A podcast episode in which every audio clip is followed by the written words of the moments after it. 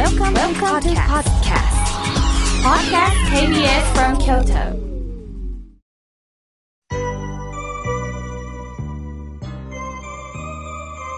さあ、ここからはたくさんのメッセージをいただきましたので、順に紹介させていただきます。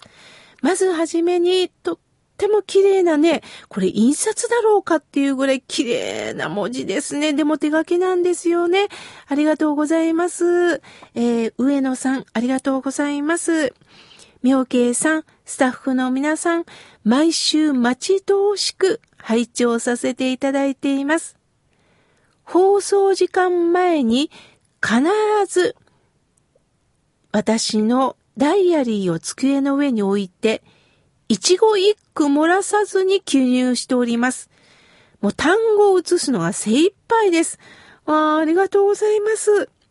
そしてそれを通勤電車の中で読み直して頭に記憶させる毎日です。前回妙慶さんはやる気伝達物質のドーパミンの話をしてくださいましたよね。入学式、入社式など新しい出会いがあります。私は高校入学時に初恋の経験をしました。ウキウキの毎日でした。妙慶さんはどんな初恋をされましたか？とのことです。うわぁ、入学式の時にドキッとくる出会いがあったんですね、上野さん。今その方はどうしてるんでしょうね。それだけで、この人と3年間一緒なんだって思ったんですよね。わあ、いいな。それだけで私もウキウキとなりました。私の時の初恋は、正直言って高校の時は、やっぱり私はですね、浜田省吾さんが好きだったもんですから、そちらの方に夢中になってました。でも、ときめくっていうことはいいですよね。いつまでも恋もしていきたいですよね。その中、上野さん、こうして放送をいつもメモしてくださり、それをまた通勤の中でも熟読してくださる。本当嬉しいです。これからもどうぞどうぞ、この番組を支えてください。ありがとうございます。さあ、続いての方です。匿名、潮風の君さんよりいただきました。初めておはがき書きます。私にとっての土曜日の8時は一番の楽しみです。一週間会社員として頑張ってやっと妙慶さんの声が聞ける。ただのノリではなくって心に響くメッセージにほっとしています。さて妙慶さん、新刊本が出たんですか？詳しいこと教えてくれませんか？とのことです。わ、ありがとうございます。えー先週もご紹介させていただいたんですが、この度、海流者さんから、幸せを呼ぶ108の知恵という新刊本が出ました。実は、新刊本を出す理由があるんです。というのが、今年のこの4月で、緊急事態宣言から発令から1年の月日が経ちました。その中皆さんの生活は大きく変わったでしょう。精神的にも経済的にも追いやられたことだと思います。その中改めて生きるっていうのはどういうことなのか。それを海流者の井上さんがどうか言葉を皆さんにメッセージを届けてほしいということでご依頼をいただいたんですね。昨年、明日元気になーれの本を書かせていただいたのも、その井上さんがきっかけです。しかし今回はどうかもっともっといろんな方に生きる中でのそれぞれの経済の問題、心の問題、人間関係の問題、病気の問題、いろんなことがある。高校生は高校生の悩み、やはり会社員は会社員の悩み、退職なさった方の悩み、いろんな年齢層に応じてお話をどうか届けてほしいということで、私なりに書かせていただきました。そして、もう昔からお世話になってる私の友人の依田さんという方が一緒に構成編集にも立ち会ってくださったんですね。いろんな方のお力添えをいただきました。そして、私のモントさんもね、あのー、侍さんも関わってくださった貴重な本ができましたので、どうか書店にてご購入いただきたいと思います。全国の書店にも置いておりますのでね、ぜひお願いいたします。ありがとうございます。さあ、続いての方です。えー、森本さん、ありがとうございます。妙慶さん、いつもこのラジオを楽しみに聞かせていただいております。先日、93歳で亡くなった兄の四十九日の法事を務めました。その庭に猿滑りがありました。子供の頃、この沖で兄と一緒に笑いながら登ったものですとのことです。そうでしたか。猿滑りを見ながらお兄さんを思い出した。お兄様が93歳。ああ、そうですか。その四十九日の法事を弟であるあなた様がお参りをなさったんですね。法事に出会うということは、亡き人を通じて、この私が今なぜ生きているのかということを確認する儀式でもあるんですよね。偉いから、運がいいから長生きしてるんじゃないんですよ。なぜ私が今こうして生きているのか、どんなメッセージを私はいただいているのか、これを知らずに生きるのはもったいないことなんですね。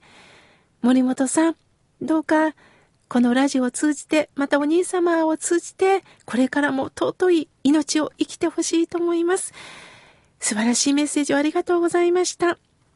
さあ、続いての方です。おはがきをいただきました。さよこさん、いつもありがとうございます。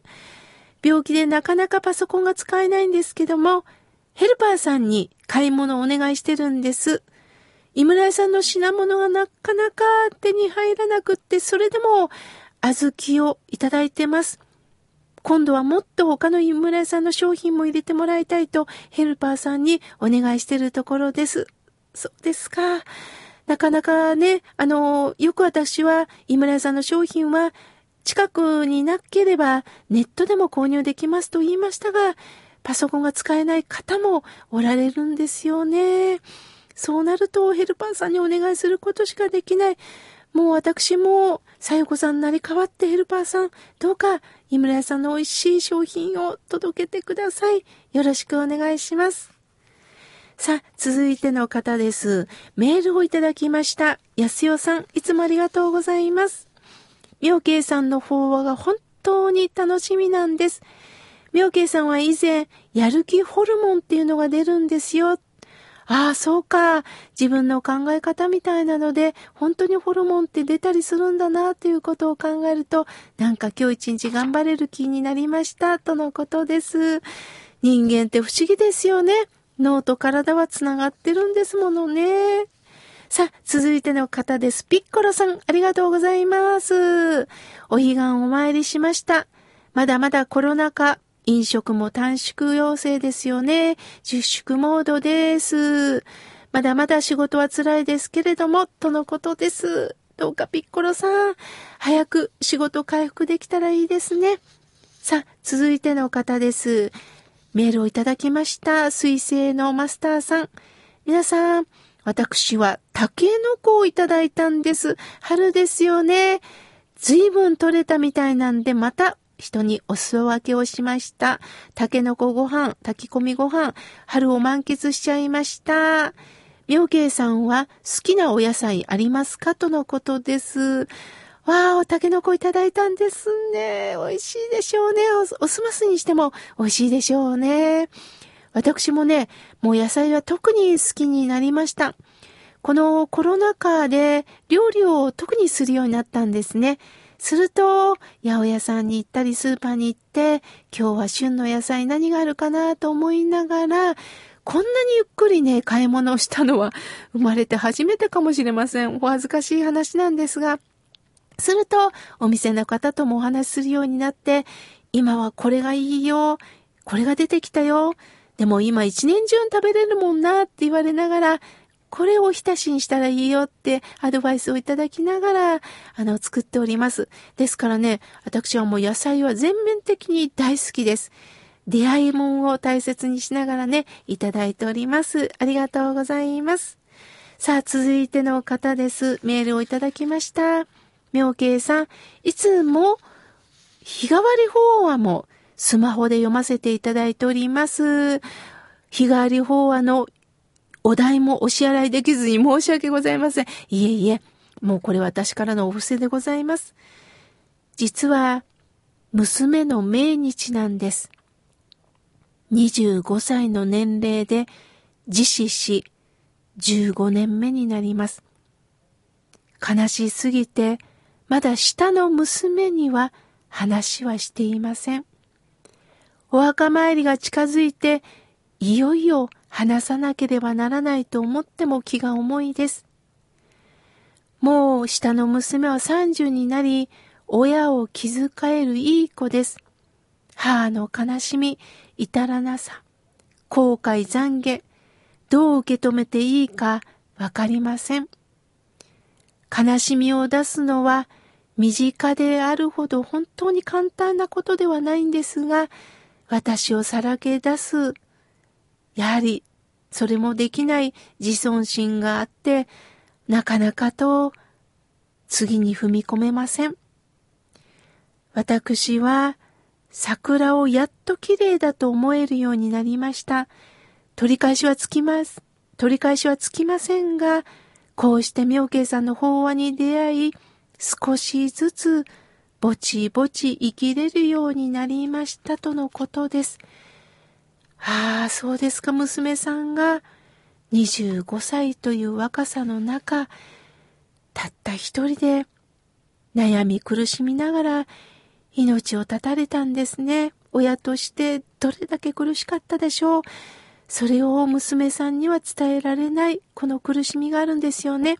でも、自死が悪いことだと思うから、なかなか伝えられないんですよ。実は、苦しんで苦しんで一生懸命苦しんで、親にも迷惑をかけないぐらい苦しんだ、こんな本当に優しい心の娘だったっていうことは、いつか、今ではなくて私はいいと思います。いつかお話ができたらいいんではないでしょうか。タイミングがあると思います。その時までもうちょっと待ってみませんか？言わなければならないんじゃなくて、ふと、なんかお月さんを見ながらでも、お天道さんを見ながらでも言える時が来た時に、私は伝えたらいいんではないかなと思います。そして、お嬢さんは死んだと片付けない。もう一度出会い直す時間になればいいなと思っております。まだまだたくさんのメッセージをいただいたんですが、来週紹介させていただきます。